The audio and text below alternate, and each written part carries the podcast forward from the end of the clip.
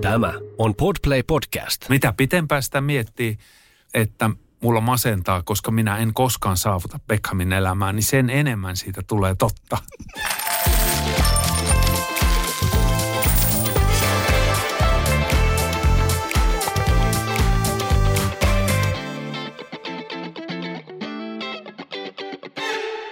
Bisneksen pehmeä puoli on ajatuksia herättävä, sielukas ja viihdyttävä työelämäpodcast meille kaikille. Tässä podcastissa ei puhutakaan numeroista, vaan ihmisistä. Jututamme rohkeita edelläkävijöitä tutkimalla sitä, millaista menestystä syntyy, kun valjastamme voimavaraksemme koko ihmisyyden. Minä olen Anu Iisakkila. Ja minä Johanna Hautasaari. Lämpimästi tervetuloa mukaan. Jakso on toteutettu kaupallisessa yhteistyössä Breaksokos Hotel Kolin kanssa. Miltä kuulostaisi inspiroiva ja rauhoittava luonto yhdistettynä tuloksekkaaseen työntekoon? Koli toivottaa yrityksenne lämpimästi tervetulleeksi viettämään strategia- ja tiimipäivät ainutlaatuisiin kansallismaisemiin. Koli sijaitsee itäisessä Keski-Suomessa puolessa välissä Suomineidon vartaloa. Periltä löydät modernit ja monipuoliset fasiliteetit kokouksiin sekä sykähdyttävimmät tavat rentoutumiseen ja nauttimiseen. Kokoustiloja löytyy pienistä viihtyisistä ryhmätiloista aina 200 paikkaiseen auditorion asti. Työpäivän jälkeen voit rentoutua vaikkapa aikuiseen makuun toteutetussa Koli Relax Paassa tai monipuolisesti liikkuen Kolin upeissa maisemissa. On vain yksi koli. Meillä on tänään studiossa Harri Kustavsberg. Lämpimästi tervetuloa. Kiitos. Sä oot uh, tietokirjailija, entinen poliisi, valmentaja, filosofian tohtori, Kittilän poika. Tämmöisiä me ollaan löydetty, kun me sua ollaan tässä vähän googlailtu. Äsken esittelit itsesi myös uh, tittelillä kulkumies. Oliko se näin? Niin, siltä se, siltä se nyt tuntuu taas. uh, mitä sun aamuun on tänään kuulunut? Sä kerroit, että sä oot ajellut tuolla pimeyden halki Tampereelta Helsinkiin tai kaapelitehtaalle, mutta mitä sun aamu, mitä se on lähtenyt käyntiin? No ei siinä sen kummempaa, että aamulla herätys ja auto ja äänikirja päälle ja, mm-hmm. ja tota, sitten jos ihmettelee tähän aikaan vuodesta, että voisiko tehdä jotain muuta kuin ajaa tuolla vesisateessa mustalla tiellä, niin tänään kävi mielestä, voisiko tehdä jotain muuta. Niin ihan rehellisesti. Mm.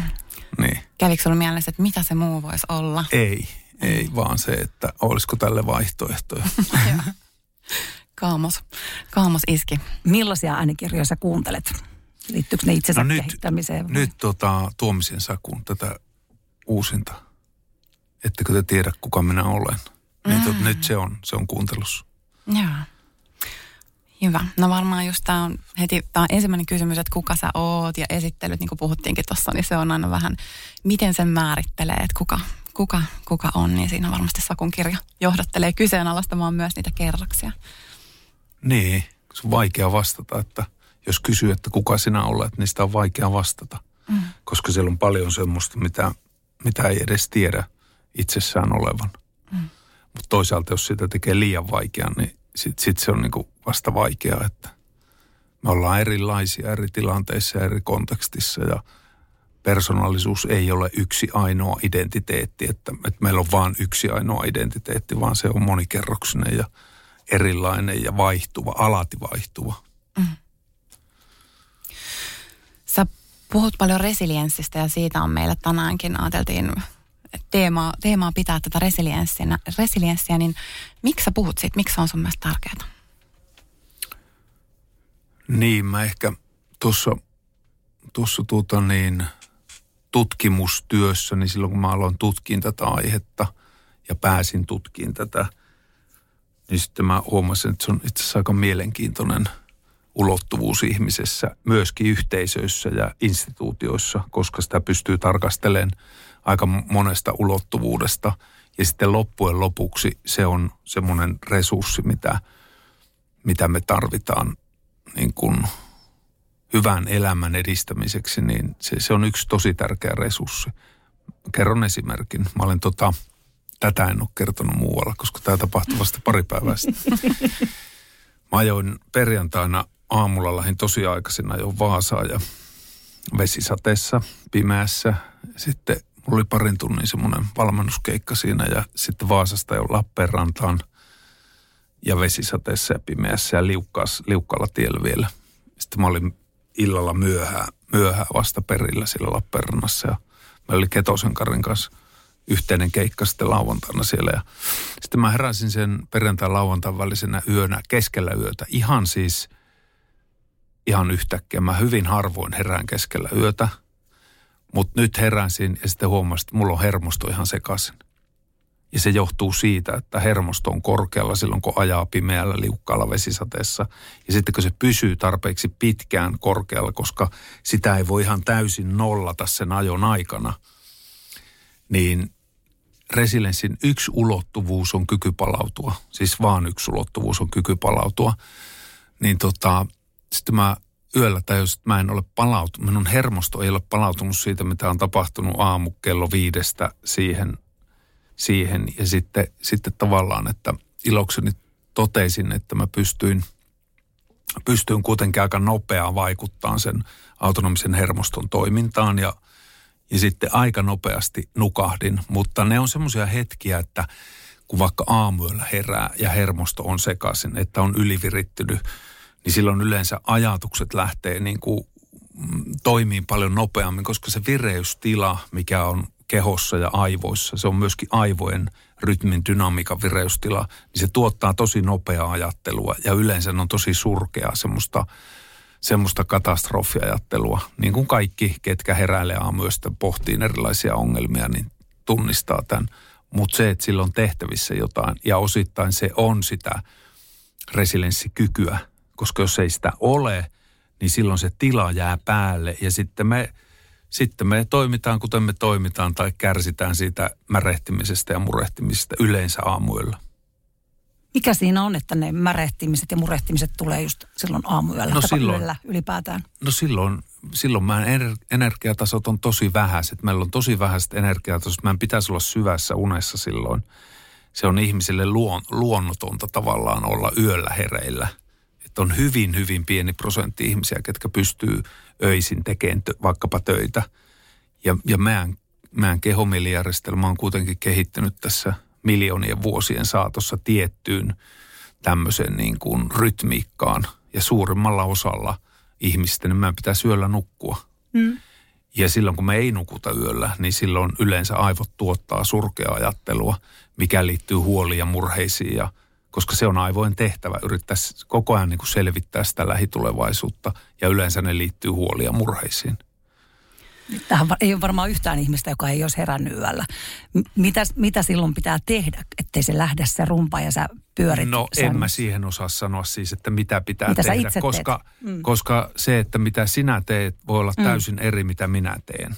No, mitä ja se, teet? että semmoiset löysien vihje, tipsien antaminen, niin, niin minusta se on niin kuin – edesvastuutonta, koska meillä ihmisillä on eri resursseja, meillä on eri taitoja, meillä on erilaisia tilanteita, niin, niin semmoiset, että annetaan tämmöisiä viisi vinkkiä, niin mm, ne on, ne on mm. yleensä ihan, ihan peestä, joten mä en niitä an, anna. Mulla on omat tämmöiset niin kuin hengittämisen tekniikat, mitä mä oon, mitä mä oon tutkinut ja kehittänyt ja – ja, tai en kehittänyt, vaan käyttänyt, sanotaanko näin. Ja ne toimii mulla. Just näin. Niin. Tai oli hyvin, hyvin kiteytetty ja sanottu, koska me ollaan tosi erilaisia ja meidän keho toimii. Ja niitä, niin. niitä on hyvä ehkä sitten vähän tutkiskella, että mikä itselle sopii. Niin, kyllä. Mm. Ja yleensä se tulee kokeilun kautta. Pitää aika mm. pitkään kokeilla, että huomaa, että tämä resonoi minussa. Ja sitten kun vuosia kuluu ja me vanhetaan ja meille tulee erilaiset asiat, niin sitten ne, mitkä on toiminut kolmekymppisenä, mm. ei toimi enää viisikymppisenä ja sille se menee. Juuri näin, mm. juuri näin. Joo, just eilen itse asiassa yksillä kutsuilla puhuttiin tuosta murheiden vatvomisesta ja yksi ihminen siinä kuvasi, että se on kun sahajauhoja pyörittäisi päässään. Ja mun mielestä se oli ihan hyvä vertauskuva, että sitten jos aamuyöllä ja murehtiin näitä katastrofiajatuksia, niin siellä jyllää semmoinen sahajauho rumpa silloin. Mm. Niin ja kyllä Kyllä, tutkimuskirjallisuus tukee tämmöistäkin ajatusta, että ja tukee varmaan monia muitakin ajatuksia, mutta ainakin tämmöistä, että itse ne tapahtumat, mitä ihmisille tapahtuu, niin ne ei välttämättä olisi niitä, niitä minkä takia ihmiset jää sitten ö, niin kuin alakuloiseen ja jopa masentuneeseen mieleen tai, tai mielenterveys järkkyy. Että enemmän kysymys voisi olla siitä, että me ajatellaan niitä liian pitkään ja me tehdään jotenkin sen liian pitkän ajatteluprosessin kautta siitä itselleen totta. Mm. Kyllä, hyvin sanottu. Mä luin jostain jonkun, jonkun viittauksen myös sellaiseen tutkimukseen, mä en tiedä miten tämä on tutkittu, pitäisi tutustua siihen enempi, enempi mutta oli semmoinen viittaus, että, että niin kuin oikeasti niistä asioista, mitä me murehditaan, niin hyvin pieni prosentti toteutuu niin kuin oikeasti edes missään määrin. Eli sekin niin kuin antaa aika paljon perspektiiviä, että, että niin kuin ne ajatukset saattaa lähteä semmoiselle negati- negatiivisen kehän luupille ja erityisesti silloin aamu, aamuyöllä. Niin, ja vaikka toteutuskin, niin mitä sitten? Niin, no sekin. Voidaanko me aamuyöllä tehdä niille yhtään niin, mitään? se on totta, kyllä, kyllä. Mm. Joo, sä mainitsit, että palautumiskyky oli yksi ulottuvuus resilienssistä, niin mitäs muita ulottuvuuksia siihen kuuluu? Sitten yksi on semmoinen rohkeus ja sitkeys ja tahdonvoima ja tämmöinen kyky vastustaa jotakin. Se on niin kuin yksi ulottuvuus resilienssikyvyssä. Ja se ei ainoastaan tarkoita tämmöisiä ulkoisia muutoksia, vaan se voi tarkoittaa ihan ihmisen omia prosesseja. Että olisi tietyllä lailla rohkeutta, rohkeutta tavallaan vaikka kyseenalaistaa itsensä. Ja, ja tavallaan, että sitten olisi rohkeutta tehdä jotain, mitä pitää tehdä, mutta joka voi olla epämiellyttävää ja vaikeaa ja sitten näyttää, että sitkeu, sitkeys on yksi semmoinen ehkä keskeisimpiä ominaisuuksia, mitkä korreloi siihen, että, että ihminen vaikka saavuttaa tavoitteita tai se pystyy niin kuin meneen elämässänsä eteenpäin, niin sitkeys näyttäisi olevan yksi, yksi keskeinen ominaisuus, joka on siis tämän resilienssikyvyn kyvyn, tota, ke, keskeinen tämmöinen elementti kuinka iso osa näistä on synnynnäisiä ominaisuuksia, minkä verran niitä pystytään kehittämään? O- osin, osin ne on synnynnäisiä ja osin niitä pystyy kehittämään. Se, että mitkä ne prosenttiluvut on, niin sitä varmaan kukaan ei voi tarkoin sanoa, mutta, mutta niin kuin persoonallisuus ja temperamentti ja tämmöiset ö, luontaiset synnynnäiset valmiudet, puhutaan siitä, että, että me synnynnäisesti ja luontaisesti reagoidaan tiettyihin ärsykkeisiin tietyllä tavalla – joko, joko positiivisesti tai negatiivisesti, niin se, ne, ne on tavallaan semmoisia ydinpersoonassa ehkä olevia luontaisia valmiuksia, mutta sitten, että kuinka paljon ympäristö ja kasvatus ja kaikki, mitä me elämämme aikana opitaan ja minkälaista tarinaa ennen kaikkea me kerrotaan itsestään, niin sitten sit, sit se vaikuttaa ja sitten siitä tulee semmoinen tavallaan aika vaikeasti määriteltävissä oleva se, että no onko tämä nyt sitä minun luontaista – tämmöistä niin kuin geeneistä tulevaa taipumusta vai olenko minä tämän oppinut. Mm. Mutta kyllä, kyllä siis me, me pystytään muuttuun ja kehittämään merkittävässä määrin asioita, mitkä liittyy vaikka resilienssikykyyn. Mm.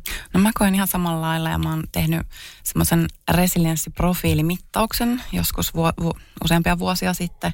Ja sitten siinä oli tietyt semmoiset asiat, että mitkä, mihin kannattaa keskittyä ja sitten sen jälkeen niin on mitattu uudestaan. Niin ainakin itse on huomannut, että se, että mä oon tiennyt fokusoida mun omassa elämässä tiettyyn asioihin, että esimerkiksi se, että mm, otanko mä vastaan apua muilta – hyödynnänkö mä verkostoja vai onko mulla semmoinen asenne, että Juman kautta mä selviin tästäkin itse ja mä en pyydä keltään mitään. Niin, niin, niin kuin esimerkiksi tämmöisissä asioissa on kokenut, että, että se, että mä niin kuin tiedostan ja ymmärrän, että mistä palasista mm. tämä koostuu, niin mä pystyn, pystyn sitten niin myös kehittämään. Niin sanotaan näin, että jos emme ymmärrä jo, että jos emme, jos emme ole riittävä ymmärryksen taso jostain asiasta, niin sitten meillä on, meidän on mahdotonta oppia jotain. Mm. Minusta se on ihan hyvin sanottu, että jos ei kerta kaikkiaan ymmärrä, niin sitten ei kerta kaikkiaan voi myöskään oppia. Mm. Sä puhut tahdon voimasta ja mä katson jonkun sun videon, missä sä käyt aamulla kylmässä vedessä. Liittyykö se siihen tahdon voimaan? Onko se sun tapa jollakin tavalla sitä vahvistaa? No ehkä osittain, mutta ei se enää, enää ole semmoinen että siihen nyt tarvii niin hirveästi käyttää tahdonvoimaa enää, koska se, se, se, että käy virkistäytymään kylmässä, niin se on jo, mä oon tehnyt sitä niin kauan, että minun se mekanismi on itse asiassa tuottaa sitä mielihyvähormonia ennen kuin minä menen sinne. Että ei se ole mulle semmoinen viikinkinäytös enää. Joskus oli silloin, kun mä aloitin, varsinkin silloin, kun mä suoraan aamulla menin, niin silloin se näytteli vähän semmoisen tahdonvoiman roolia. Ei, ei se enää, se on vaan niin kuin, että se on, va, niin minä teen ja that's it. That's it, se on jo rutiini. No mit, mi, miten sä vahvistat sun omaa tahdonvoimaa tänä päivänä?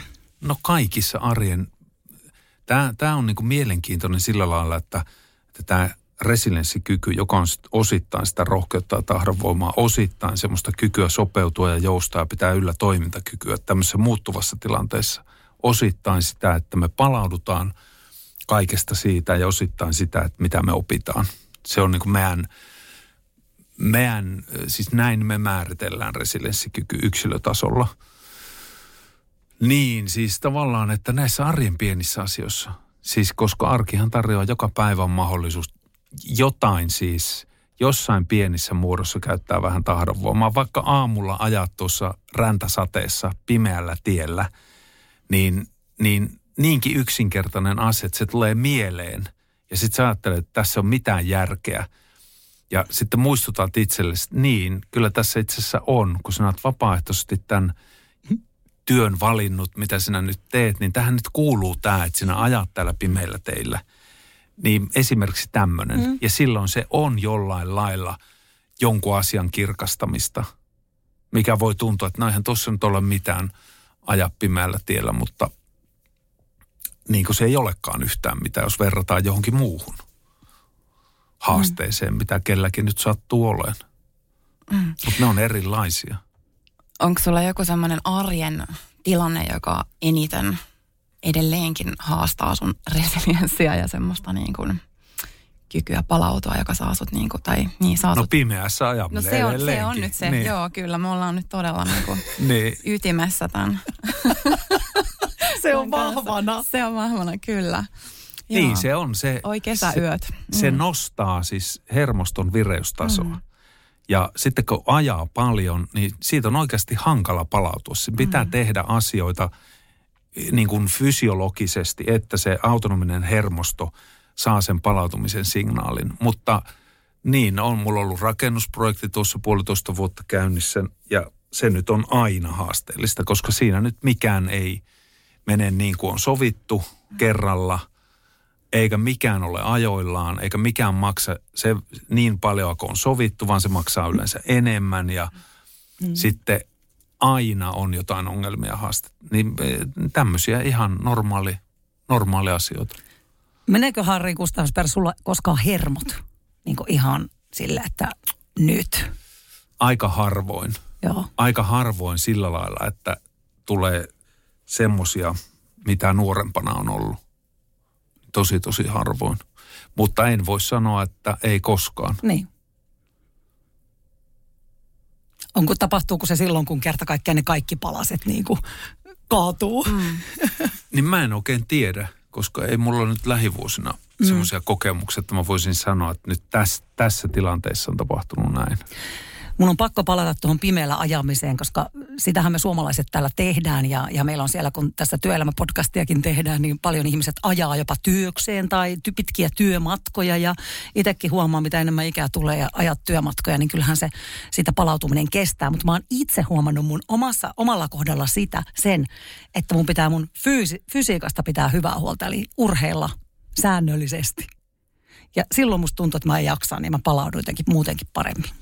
Tietenkin, koska siis se palautuminen, se on hyvin pitkälle fysiologista. Se on mm. fysiologinen prosessi. Ja jos sulla on reserviä kehossa, jos sulla keho toimii hyvin, siellä on aineenvaihdunta, sokeriaineenvaihdunta, rasva-aineenvaihdunta, sulla on, sulla on tota hiusverisuonisto, mikä kuljettaa tehokkaasti happea ja, ja että et keho toimii tehokkaasti, niin myöskin tietenkin kaikki ne muutokset, ne neurokemialliset muutokset, mitä meissä tapahtuu, niin kyllä fyysisellä hyvällä kunnolla on piru vie aika tärkeä merkitys, miten me palaudutaan eri, eri, kuormi, eri lailla kuormittavista mm. tilanteista. Eli se on semmoinen asia, jos, jos haluaa pitää yllä, että ei kannata siitä ainakaan tinkiä elämässään.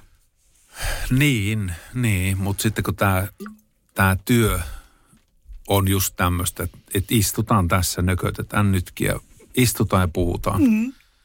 Monen työ on sitä, niin, tai mm. istutaan ja kirjoitetaan. Niin sitten se ei tue sitä, sitä että, että, tuota, että sitten pitää erikseen niin kuin, er, erikseen tehdä ne ajat, milloin liikkuu. Nyt mä käveltiin Anunkos portaat tuosta. Mm, viisi kerrosta. Niin. Joo, minäkin kävelin. Niin. Mm. Ja sitten jos kävelee aina, kun mahdollista, ja sitten viisi päivää viikossa, ja sitten kuukaudessa ja vuosissa, niin siinä tulee aika paljon aktiviteettia versus, että ei ikinä. Mun piti just kysyä sulta, että miten sä muuttaisit työelämää niin, että me voitaisiin pitää meidän fyysisestä hyvinvoinnista huolta, mutta siis tämä arjen nämä tiedostamiset, että kävelee rappuset sun muut tällaiset on. Mutta tuleeko sulle muuta mieleen, että miten me voitaisiin, koska meillähän ryhti muuttuu tässä, tässä kun me ollaan aina näin läppärillä, niin onko sulla niin siihen se, jotain ajatusta? Mä tiedän, onko se, että, että ei se työ, mikä työelämä on. Ei, mm. ei se työelämän vika ole, vaan, vaan tota, sinähän pitää – sitä ei voi ulkoistaa kenellekään. Mm, että, että sinun pitää kävellä ja sinun pitää liikkua ja, ja sinun pitää olla fyysisesti aktiivinen, niin se, se ei ole työelämälle ulkoistettava tai työnantajalle, että työnantaja olisi jotenkin velvollinen, että nyt täällä jumpataan, kuulkaa yhdessä, höpö höpö. Ei, se on ihmisen oma asia. Ja ihminen pitää sillä lailla minun mielestä kantaa vastuu siinä, että ne, että jotenkin sen päivän järjestää sillä lailla, että se se fyysinen aktiivisuus tulee, se riittävä annos tulee.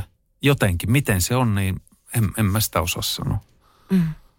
Miten ikinä sen nyt omaan arkeen niin. saa kätevimmin upotettua. Niin. Joo.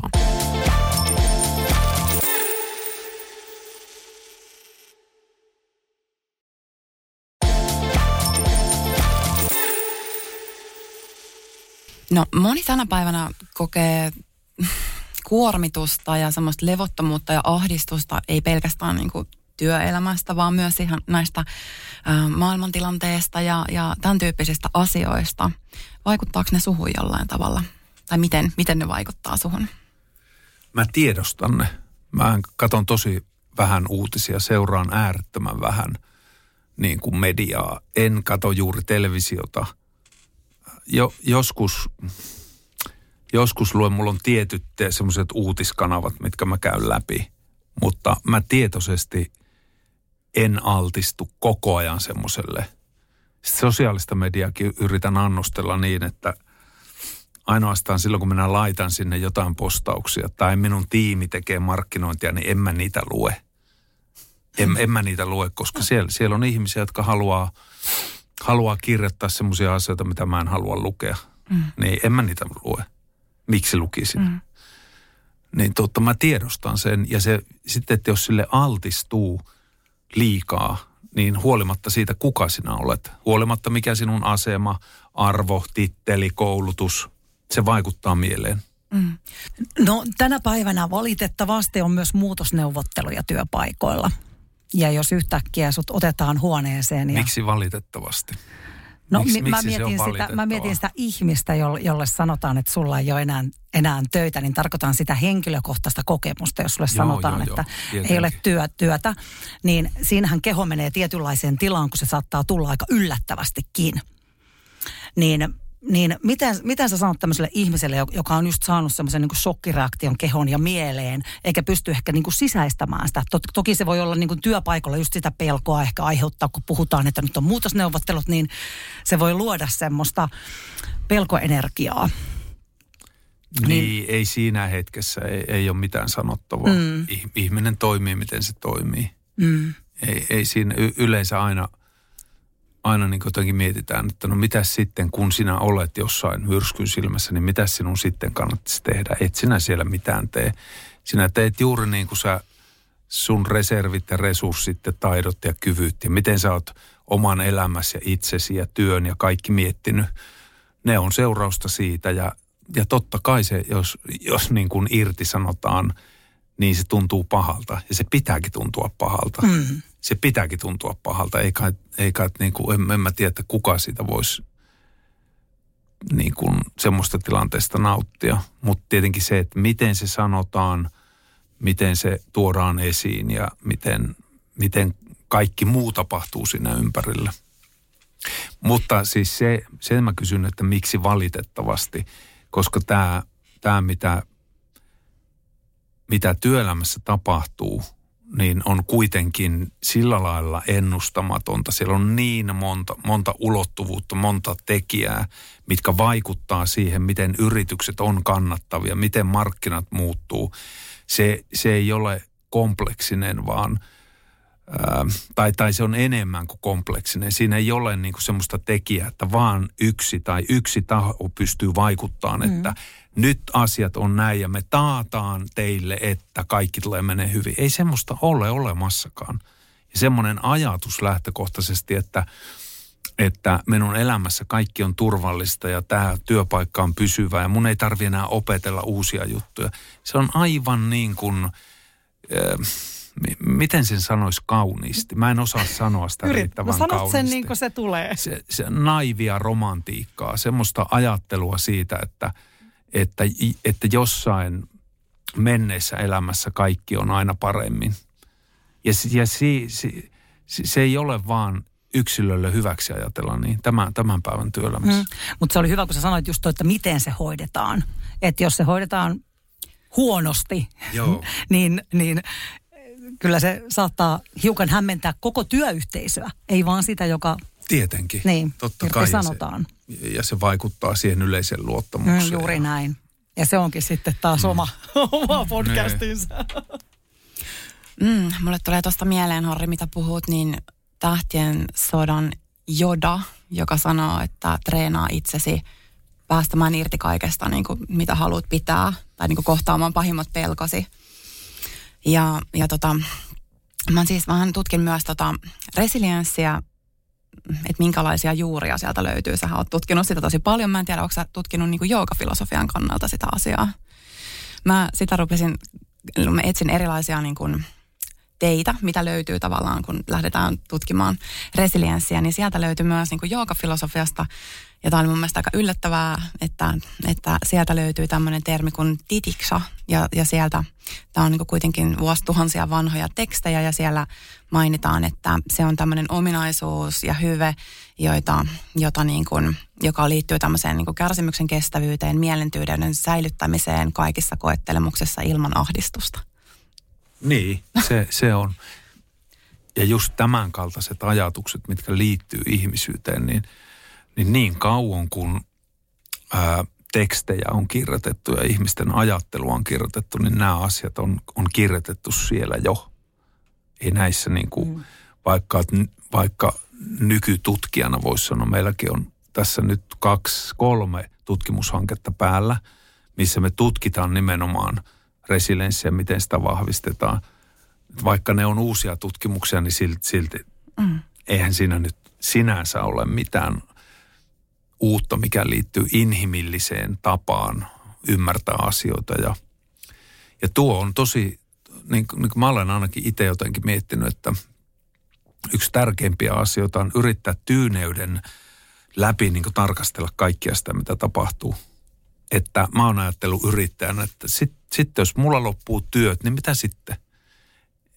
Mä tiedän, että se harmittaa, mutta mitä sitten? Mm. En, en mä niin kuin, et sitten jos ei minua enää tilata ja tiedätkö, niin enää ei minun kirjoja lueta tai minua ei pyydetä tutkimushankkeisiin mukaan tai ei tule uusia televisioprojekteita tai, niin mitä sitten? Ei, en, en mä niin kuin, että mitä sitten? Mm. Mikä on pahin, mitä voi tapahtua? No, en mä tiedä. Että et jotenkin, jos ei sitä koskaan tee itselleen selväksi, että mitä sitten, niin sit, sitten on juuri semmoisessa niin kuin – ärsykkeiden, ei ehkä liikaa kaiken sen, mitä tapahtuu armoilla. Ja sitten hiljaa toivoo mielestä, voi jumalautakko ei tapahtuisi tätä, voi ettäkö asiat menis näin ja voi ettäkö saisin tämän ja voi ettäkö tämä ei nyt tulisi. Ja, ja sitten yhtäkkiä mä, mä oon elänyt semmoisessa semmoisessa tavallaan niin kuin illuusioajattelumaailmassa joskus. Ja se, semmoisessa mä en halua nykyään enää elää. Mm. Enkä elää. Niin. Ja sä, sä oot, jotenkin mä tiedän, mulla tulee vaan, että sä oot niin soturimies ja, ja tota noin niin, ty, tyyneyden lähettiläs ja elät sieltä tyyneydestä käsin. Ja, ja se on niin tosi ihailtavaa. Ja kun mä mietin vaan nimenomaan sitä, että missä sulla tapahtui se muutos, että sä päätit, että mä en elä enää näin, niin kuin sä sanoit. Ja kuitenkin ihmisiä elää tällä hetkellä. Että et tavallaan tuliko siinä joku herätys vai lähditkö sä vaan tietoisesti muuttamaan sitä sun omaa elämää? Kyllä siinä on, kyllä se on käynyt sekä tietoisen että tiedostamattoman prosessin kautta. Aikaisempi työ, mul, mul, tämähän on minun toinen työaalto. Minun ensimmäinen aalto kesti 25 vuotta. Ja, ja tota, poliisin operatiivisessa työssä, missä me tehtiin operaatioita, niin siellä oli ainoa, ainoa tapa niin kuin hoitaa työnsä oikein, olla mahdollisimman tyyni. Tapahtui mitä tahansa – niin piti luoda nopean tilannekuva siitä, että mikä on nyt oleellista, mihin pitää ensimmäisenä puuttua. Ja se ei onnistu silloin, jos on kiireen tuntu tai on ahdistuksen tuntu tai pelko niin kaappaa. Niin tavallaan jotenkin sieltä, sieltä sen, sen työn myötä mä jossain vaiheessa tajusin vasta, kun mä lähdin sieltä pois, että kaikki ne asiat, mitä mulle tulee elämässä – niin itse asiassa, että, että, että miten mä en muka voisi selvitä op, opiskelijana tai tutkijana tai yrittäjänä tai, tai, tai vaikka vanhempana, että, että kun mä oon kuitenkin elänyt semmoisen elämän polun, mitä mä oon elänyt, että, että miten mä en voisi muka pysyä tyynenä sitten tämmöisissä arjen eri, erilaisissa haasteissa ja ongelmissa. Ja, ja tota, niin se, se on ainakin minua auttanut. Mutta meidän pitäisi meidän pitäisi käyttää sitä, mitä meillä on, eikä, eikä niin, että ulkoistaa jotenkin, että joku toinen vaikuttaa minun elämään liikaa, vaan mulla on tietyt assetit, tietyt kokemukset, tietyt resurssit ja taidot, ja mä käytän niitä minun elämään. Juuri näin. Käytän minun elämääni ja lähden vahvistamaan niitä omasta henkilökohtaisesta tarpeesta käsin, mitä sitten haluankin siihen. Sulla on varmasti ollut siellä aikamoisia paikkoja siellä aikaisemmassa elämässä. Ja, ja niin kuin nyt sä kerrot, että, että se, että mitä sä oot siellä, siellä kohdannut, niin se auttaa sua toimimaan nyt tässä nykyisessä elämässä niin, että sä niin kuin hyödynnät sitä voimavaroja ja tiedät, että sä oot selvinnyt siitä ennenkin ja näin. Niin – no varmaan tosiaan kaikkien ei tarvinnut mennä osallistumaan mihinkään niin kuin erikois, poliisin erikoisjoukkoihin, mutta että se, että löydetään sieltä ne omat... Ei omat... sinne edes pääse kaikki, sinne pääsee hyvin pieni promille ihmisistä. No varmasti. Vaikka haluaisikin. No kyllä, niin. kyllä. Näinpä. Sekin vielä. Sekin vielä, niin. mutta, mutta tavallaan eikö resilienssiin liity se, että korjaa, jos on väärässä, mutta, mutta että niin kuin haasteista ikään kuin vahvistuu, että just pystyy jollain tavalla kääntämään niitä ähm, vastoinkäymisiä voimavaraksi. Joo, kyllä. Ja se on, se on niin kuin, tutkimuskirjallisuus tukee tätä ajatusta, että kun ihminen kokee erilaisia elämän haasteita, niin siinä useimmiten tapahtuu tämmöinen post-traumatic growth, eli posttraumaattinen kasvu. Ja että se on siis yleisempää. Ja sit sitähän on hämmästelty vaikkapa toisen maailmansodan aikana, että mitä kaikkia tapahtui. Ja, ja yleensäkin tämmöisten isojen kriisien ja, ja traumaattisten tapahtumien jälkeen. Niin mä, mä uskon siihen, enkä ainoastaan usko, vaan, vaan tota, uskon siihen, mitä mä oon lukenut, että kyllä ihminen vahvistuu, vahvistuu nimenomaan semmoista kokemuksista ja haasteista. Ja jos ei niitä ole, niin sitten me adaptoidutaan – tämmöisen hedonismiin ja mielihyvään ja viihteen kuluttamiseen ja kaikkeen tähän, mikä niin kuin kääpiöittää ihmisen. Että ihminen tarvii tietyn määrän haasteita. Se, se, se on vaan ihmisyyden osa. Mutta se, että juuri sillä hetkellä, kun se haaste tulee, niin en, en mä myöskään semmoisen semmoisen höttö positiivisen psykologian usko, että – että sitten kun ihminen kohtaa haasteen, että siitä niin kuin oppii nauttiin. Sitten sit sun pitää olla jotenkin niin kuin persoonallisuushäiriöinen. Mm. Että sä nautit siitä erityisesti, että nyt on kaikki päin helvettiä. Mm. Semmoisiakin on.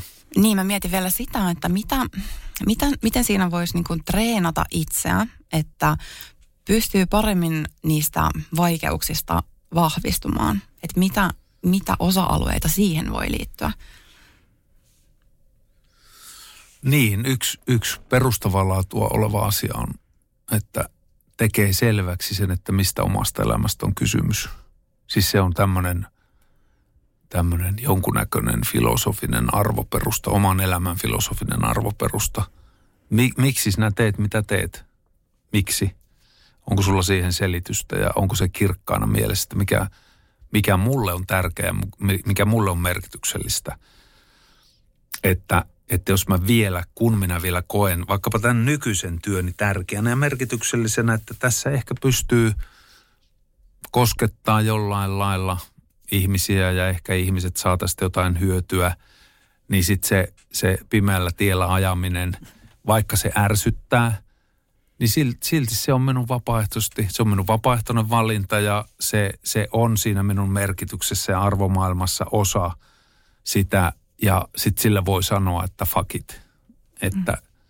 et, tiedätkö, sille osalle mieltä, joka alkaa itkeä valittaa siitä, että tuko tämä on raskasta, tämä ajeleminen, niin sille voi sanoa, että fuck it. No. Mutta jos ei sitä, jos ei sitä merkityksellisyyttä tee itsensä kanssa selväksi, niin sitä me ollaan jatkuvan semmoisen niin kuin ärsyketulvan, että mitä sattuu, tapahtuu, niin tavallaan armoilla. Näin, näin mä oon sen ajatellut.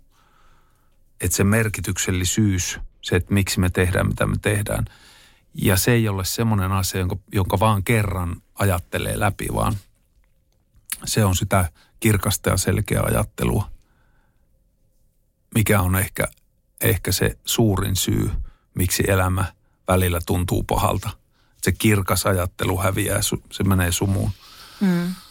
Mm, hyvin sanottu, menee sumuun kirkas ajattelu. Merkityksellisyyshän liittyy varmasti myös arvoihin. Sitä, että on niin kirkkaana ne arvot, mitkä itselle on tärkeitä elämässä. Niin, niin osittain liittyy. Ne on eri asioita. Kyllä arvot on tämmöinen niin kuin suunnannäyttäjä. Se valinta hetkellä arvo näyttäytyy, että onko se arvo sulle arvo vai onko se sulle vain joku Mm. Tiedätkö, tämmöinen niin unelma siitä, että sinä ehkä haluaisit jotain, mutta se ei ole kuitenkaan sinun arvo, koska arvo on uhrautumista. Mm. Ja sitten, että se arvo, se määräytyy sieltä merkityksellisyyden perustasta. Että niillä on yhteys, mutta ne on vähän mm. niin kuin eri asioita minun mm. mielestä. Joo, mm. mutta jo, jollain lailla ne niin kuin auttaa siinä, että me saadaan fokus oleelliseen. Joo, Joo kyllä. kyllä. Joo. Jo molempia, molempia tavallaan niin kuin tarvitaan nimenomaan, että se oleellinen, mikä on oleellista nyt tässä hetkessä, mitä minun on oleellista ymmärtää, niin tavallaan auttaa siihen. Mm. Joo, ja resilienssi liittyy myös siihen, että se meidän toimintakyky säilyy ja just, että pystytään pysymään siinä niin kuin oleellisessa. Niin nyt mitä, mitä me ollaan tässä puhuttu, niin, niin tulee semmoinen olo, että tämä liittyy aika paljon mielen, tai semmoiseen niin kuin itsetuntemukseen ja myös ää, niin kuin sinne omaan mieleen sukeltamiseen. Ja sä, sähän puhut mielen mestaruudesta. Ainakin jostain somepostauksessa mä oon nähnyt tämmöisen termin. Mä kirjoitan nyt seitsemättä kirjaa. Ja sen työnimi on nyt kymmenen askelta mielenmestaruuteen.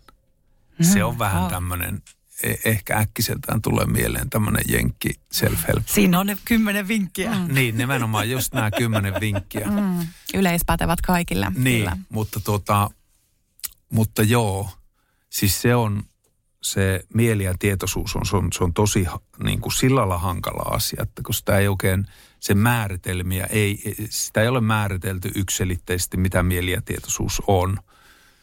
Ja se mestaruuskin on tosi hankalaa. No, no kuka sitten on mestari ja kuka ei, kuka sen määrittelee. Mm.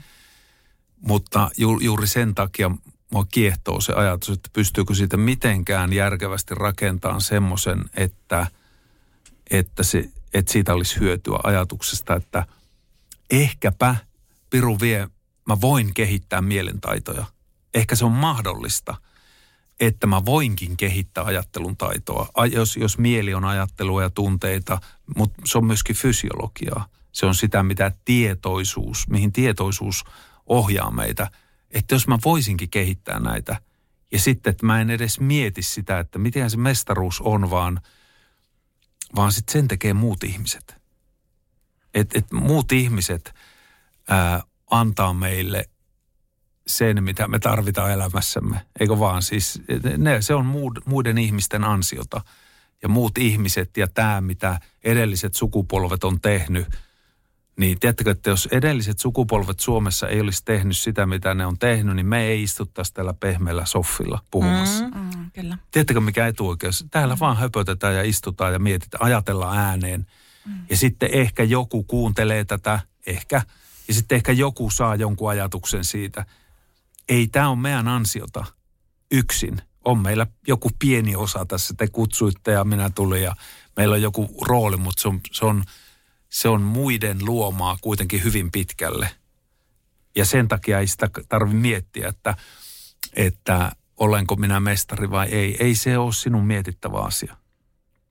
Mutta jos se tien suunta on selkeä, että, että mä haluaisinkin ymmärtää tätä mieltä ja tietoisuutta ja fysiologiaa ja tunteita ja tietoisuutta ja kehittää niitä, niin mihin se voisi johtaa? Mm. Kuulostaa mie- Koska sulta ilmestyy tämä kirja? Nyt saa mainostaa. No mä lähden nyt joulun jälkeen lennän Etelä-Taimaaseen kuukaudeksi tekemään loppukirjoitukset. Nyt mä teen ensimmäistä kertaa sen, että mä, tota, mulla on ollut semmoinen haave tämmöistä kirjailijaelämästä, että mä menen yksin ja asun siis yksin siellä ja sitten mä päivisin aina kirjoitan jonkun aikaa ja sitten jos en kirjoita, jos tuntuu siltä ja anna vähän semmoista aikaa, että mitä minä haluan vielä tähän laittaa tai ottaa pois – niin se siis ensi vuoden, ensi vuoden aikana se tulee sitten julki. Mm, kuulostaa mahtavalta toi, että otat aikaa sillä ja annat sen, sen kirjan syntyä. Ja myös toi, että lähet Taimaahan. Oliko tämä Taimaa jotenkin semmoinen niin selkeä, että sinne, sinne lähdet kirjoittamaan. Mä mietin, että mä olisin hyvin nähnyt sut vaikka jossain Nepalin jossain vuorilla kirjoittamassa sitä kirjaa. Niin, siis sehän voi olla, että ei se edes ole hyvä ajatus. niin se voi olla, että siellä kun on ollut viikon, niin sitten on ollut tämä niin, että mitä järkeä tässä oli. Sehän voi olla näin, mutta mä, mä pidän Taimaasta, mä oon käynyt siellä tosi paljon Etelä-Taimaassa, niin minä tykkään. Siinä on joku semmoinen, joku semmoinen siinä kulttuurissa semmoinen keskeneräisyyden ja – semmoinen, että siellä ei ole kaikki ihan tip-top koko ajan ja, ja, ja se, siinä on jotain semmoista, mikä, mikä tota, mistä minä tykkään. Mä en osaa määritellä, mikä se on. Mm. Toi on mutta hyvin sanottu. Ei ole kaikki tipto, mm. ei ole niin justiinsa. Mm. Ja sitten ihmiset on kuitenkin se asenne, mikä heillä on niin. joka päivä. Mm. Se on jotain aivan uskomatonta. On ollut puoli vuotta matkaoppana Huohinissa. Niin. Siellä kyllä tota noin niin, tutustu paikallisiin ihmisiin ja heidän upeeseen ajatteluun ja sydämeen ja hyvään ruokaan niin. ennen kaikkea. et hyvää matkaa. Toivoisin kyllä, että et kovasti someta, mutta toivoisin kyllä, että jotain laittaisit sieltä vähän tota tulemaan kirjailijaelämästä. Ajatuksia siitä, että miten tämä... Niin. niin. Ai että. Eli kymmenen tietä. Voi olla. Niin, laita. Tämä olisi nyt PPn toive, PPPn toive. Instastoreja. Niin. Just Instastoreja, niitä nimenomaan. Mä aina sanon kaikille, jotka lähtee ihaniin paikkoihin tekemään ihania asioita, että hei mä lähden mukaan, laita vähän Instastoreja, niin pääsee itsekin osallistumaan siihen. Tuo on muuten totta, niin. koska itsekin sitten, itsekin katsoo juuri semmosia äh, niin kuin Instastoreja, mm. missä on jonkunnäköinen semmoinen juoni ja semmoinen, että, että siinä, on, siinä on jotain muuta kuin se, että mitä minä nyt tänään syön tai... Jep tai mitä mä olen nyt tänään treenannut tai, tai, Jep. tai mm. sitten, että mikä on päin helvettiä just tänään. Mm. Mm. Et siinä, on, siinä on inspiroituneessa tilassa tehty se tarina. Mm. Ja mulla, mä itse teen semmoisia vaan Instastoria, että nyt mä oon inspiroitunut, nyt vaan lähtee.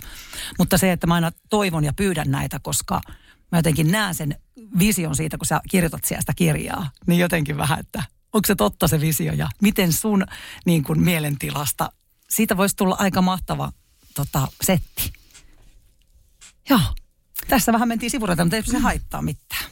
Mielen mestaruudesta, niin mikä on sun ollut sun oma suurin oivallus siihen mielen mestaruuteen liittyen? Niin kuin tähän mennessä. Nyt sä kirjoitat siitä vielä kirjaa, varmaan voi olla, että uusia mega-oivalluksia tulee, mutta jos sä tästä tilasta käsin sanot, niin mikä on sun isoin oivallus? Se on, se on ehkä iso oivallus, että sillä on jotain tehtävissä sitten onkin, on kuitenkin aika paljon voi tehdä sille oman mielentilan tai mielenlaadun kehittämiseen. Se ei tarkoita semmoista, semmoista täydellisyyden, niin kuin, että, että jotenkin pitäisi täydellisesti aina olla jotain. Se ei tarkoita sitä, vaan sitä, että itse asiassa yllättävän pienillä asioilla me pystytään kehittämään sitä ajattelun laatua tai keskittyneisyyden tilaa, että kuinka kauan keskittyneenä ihminen pystyy olemaan johonkin asiaan. Se on yksi ihan keskeinen, ihan keskeinen seikka, että jos haluaa oppia tai kehittyä, niin se keskittymiskyky korreloi oppimiseen ja, ja tot, sit siinä on monia juttuja, mutta päällimmäisenä on se mielessä, että sillä on jotain tehtävissä. Et se, että, että mä olen nyt tämmöinen, ei määrittele sitä, minkälainen mä voisin olla vaikka vuoden päästä. Se on se toivo. Niin, mm. toivo. Sylvester Stallone sanoi tässä uusimmassa dokkarissa, että I'm in hope business. Mm. Että hän ei halua viedä toivoa, että Rampo ei selviytyisi.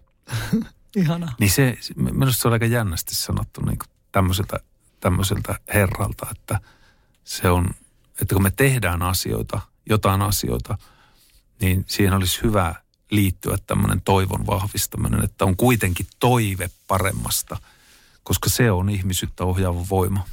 Mitä suuremmassa määrin, kyllä. Samaa mieltä. Mm. Pakko sanoa tähän nyt eilinen keskustelu poikani kanssa 18V. Hän oli katsonut tämän Beckhamin dokkarin myös, mikä on Netflixissä. Hän on säpäurheilija, hänen tyttöystävänsä on futisurheilija. Ja mä sanoin, että no mikä fiilis, eikö ollut inspiroivaa? Hän rupesi masentaa. Ei hän ikinä pääse semmoiseen kuin Beckhamin elämään. Sillä äijällä menee niin hyvin. Hän ei ikinä tuu. Eli hän oli masentunut ja meillä oli semmoiset saunakeskustelut, kun mä just tätä, toivoa. Että aina on toivoa, sä oot 18, sun elämä voi olla mitä vaan. Tämä oli mun mielestä niin kuin hyvä esimerkki siitä, miten minä inspiroiduin tämmöisenä viisikymppisenä ja hän masentui 18 vuotta, ei hän tule ikinä. Joo, joo. Ja se, se on, se on, tota, se on tosi siis jopa, jopa meille aikuisillekin. Se on tosi jännä asia, tämä niin kuin vertailu, mikä tapahtuu tiedostamattoman mielen kautta. Ja nuorilla, joilla nyt vielä ne aivot ei, 18-vuotiailla ne aivo, aivot ei vaan ole vielä kehittynyt. Si, siinä pitäisi malttaa, että, että minä en nyt vielä ymmärrä ihan kaikkea. Vaikka ihan kaikesta. Tietenkin, sitähän luulee silloin, että ymmärtää kaiken ihan kaikesta. Mutta, mutta just tämmöinen vertailu on semmoinen esimerkki, että, että kun nuoret seuraa muiden elämää ja muiden, muiden täydellistä elämää, niin sitten vertailu, minkä aivot tekee kuitenkin, aivo, aivot tekee joka tapauksessa sen jossain muodossa. Ja jos ei siitä pääse kiinni, niin sitten se aiheuttaa tämmöisiä, että, että tässä nyt jotenkin minun elämällä on joku side hänen elämään, niin. tiedätkö? Joo. Koska aivot tekee tätä. Se on aivojen tehtävä. Mutta että sit, sitä, sitä pitäisi päästä kiinni ja sitä pitäisi ymmärtää sitä prosessia, koska jos ei sitä ymmärrä, niin ei opi siihen, että no ei, ei tämä nyt kuitenkaan ole totta. Vaikka minä ajattelen näin, niin tämä ei ole totta. Vaikka minusta tuntuu siltä, että, että mä masennuin, koska minä en koskaan saavuta tuota, niin tämä ei ole totta. Toi oli hyvä. Eli leikkaa, taito. heti, leikkaa heti sen Niin. ajatuksen siinä. Niin. Joo. Mitä pitempään sitä miettii, että, että mulla masentaa, koska minä en koskaan saavuta Beckhamin elämää, niin sen enemmän siitä tulee totta. Jep. Heti poikki. Heti Kyllä. Ai että. Joo, meillä oli hyvät. Hän kyllä kuunteli pää alhaalla silleen, yritti sisäistää, mitä äiti yritti hänelle sanoa, mutta mä vien tämän, nämä terveiset. Mutta se on hankala äiti ja pojan välinen, kato siis sparraussuhde, koska pojathan ei halua uskoa sillä lailla äitiä samalla lailla. Mm-hmm.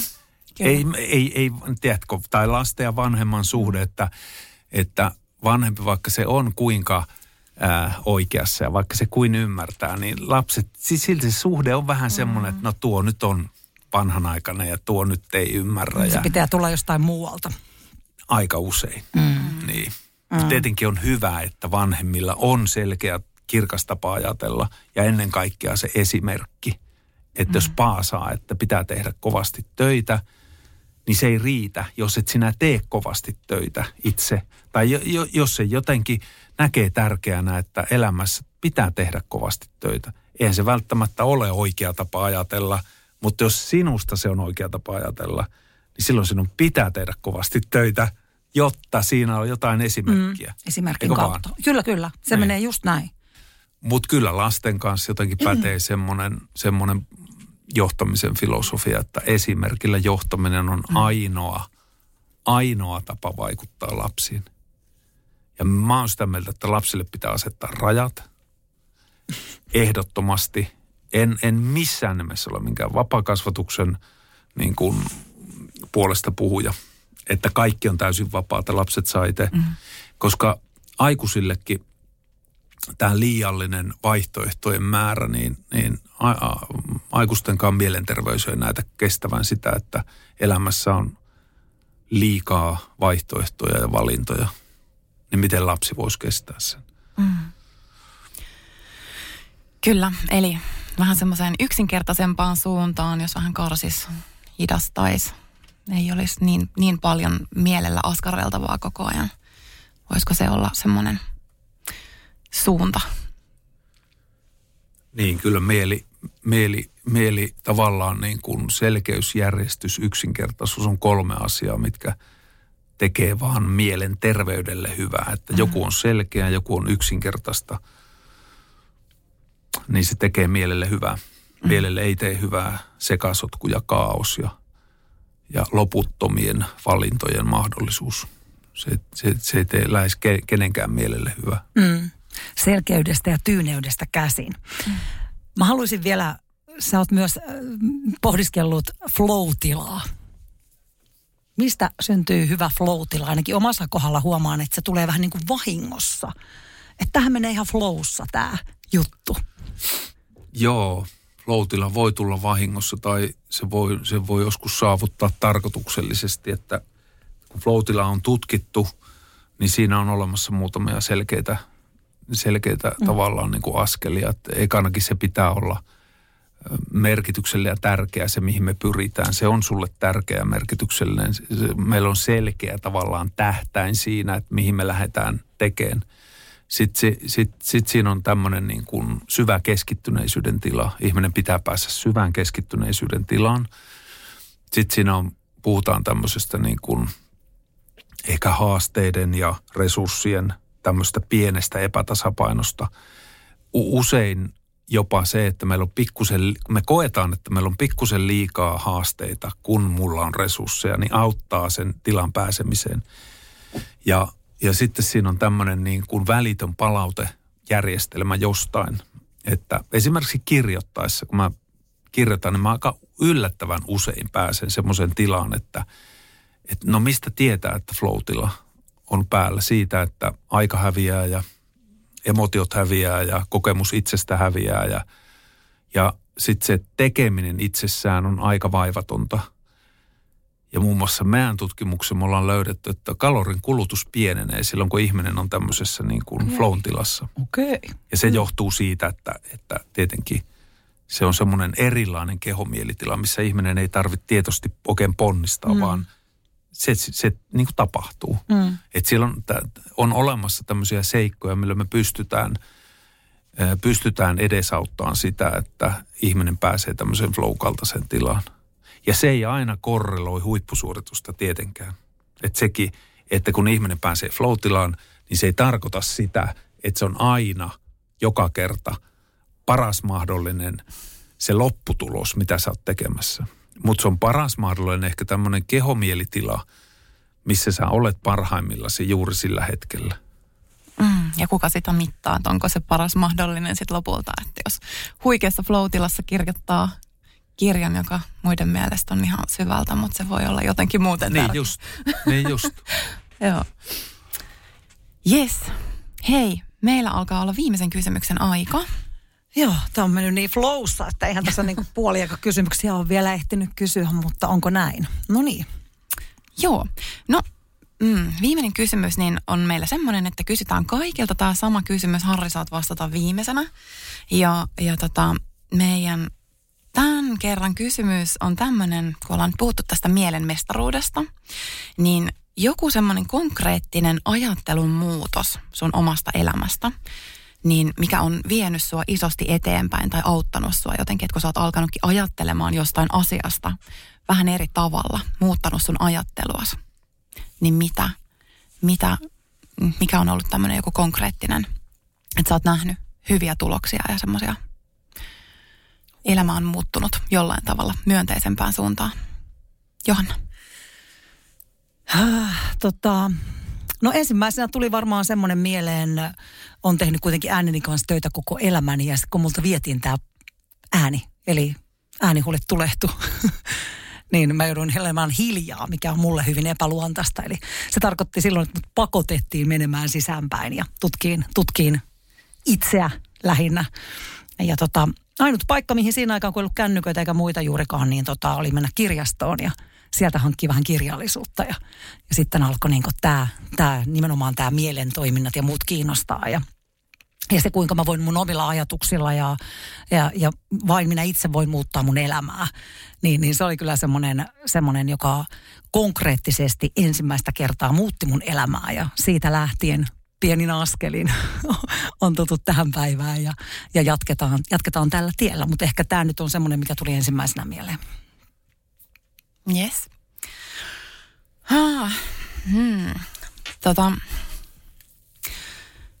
mä vastaisin tähän nyt ehkä tällä kertaa niin, että äh, erinäisten elämän jotenkin semmoisten haastekohtien ja pullonkaulojen jälkeen tai aikana, niin jotenkin on alkanut kyseenalaistamaan sitä, että ehkä vähän mitä me ollaan puhuttukin tässä, että mikä on totta ja mikä on sitä, mitä mun mieli on niin kuin tulkinnut ja, ja sitä kautta saanut mulle vaikka jonkunlaisia huonoja oloja tai muita aikaan, niin jotenkin niin kuin se, että, että on lähtenyt niin kuin irrottautumaan sellaisesta ja oikeastaan niin kuin vaan niin kuin suunnannut huomioon enemmän sinne niin kuin, äh, siihen, että miten mä niin kuin itse omaa, omaa mieltä, niin miten mä sitä käytän.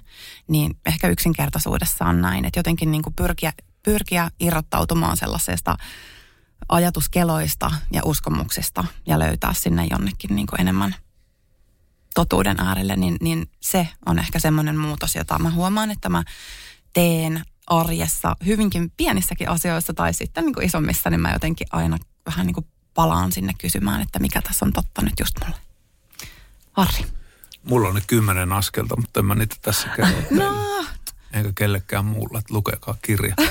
ensimmäinen, ensimmäinen asia on uteliaisuus. Se, että jaksaa olla utelias ja muistaa olla utelias. Ja, ja se uteliaisuus tarkoittaa vähän samaa kuin sulla on, että, että myöskin utelias sille omalle – tiedätkö, että näin minä ajattelen, niin olla utelias, no onkohan se noin. Tai että nyt minä väitän, että asia on näin, niin sitten myöskin päättää, että no katsotaan sitten. Ollaan uteliaita, että onko se näin, miten minä nyt ajattelin. Tai että mitä sinä mietit tai mitä sinä mietit tai mitä tästä on kirjoitettu. Niin uteliaisuus on en, ensimmäinen tavallaan tämmöinen lähtökohta sille, että se on hyvä tämmöinen mieltä kehittävä ominaisuus. Tähän on muuten hyvä päättää. Ollaan uteliailla, uteliaalla mielellä. Mennään täällä, täällä kohti meidän elämää, tai eletään meidän elämää. Harri Kustaasberg, kiitos kun olit täällä meidän vieraana. Kiitos. Kiitos paljon. Bisneksen pehmeä puoli podcastin seuraavassa jaksossa. Mähän olisin voinut soittaa teille eilen ja kyllä kävi mielessä, että on muuten kipeä. että tavallaan, että, että se toiminta onkin se, että uskonko mä sitä tarinaa, mikä, mikä siellä mun päässä on se huijari. Kiitos jakson kaupallisesta yhteistyöstä Break Sokos Hotel Koli ja kiitos sinulle, joka olet ollut siellä kuulolla. Lämpimästi tervetuloa seuraamaan PPP-podia myös Instagramiin ja LinkedIniin.